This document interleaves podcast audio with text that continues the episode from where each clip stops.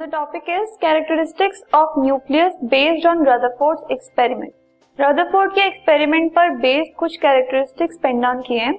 First is it is positively charge क्योंकि हमने देखा कि जो रिपल्शन हो रही थी अल्फ़ा पार्टिकल्स में, उसकी वजह से we concluded that there is something that is positively charge inside the atom it is very dense and hard जो रिपल्शन हुई थी, जो बाउंसिंग बैक ऑफ़ रेज थी that was the reason because we concluded that the nucleus it is very dense and very hard. It is very small in comparison to the size of atom as a whole. अगर हम atom की बात करें उसके अंदर बहुत सारे empty spaces हमने ऑब्ज़र्व किए थे एक्सपेरिमेंट के थ्रू सो so, इसकी वजह से we can say that atom बहुत बड़ा है as compare to nucleus so nucleus as a whole is very small in comparison to the size of atom it is at the centre of atom it has almost entire mass of atom concentrated in it atom का entire mass almost entire mass जो है वो nucleus में concentrated है.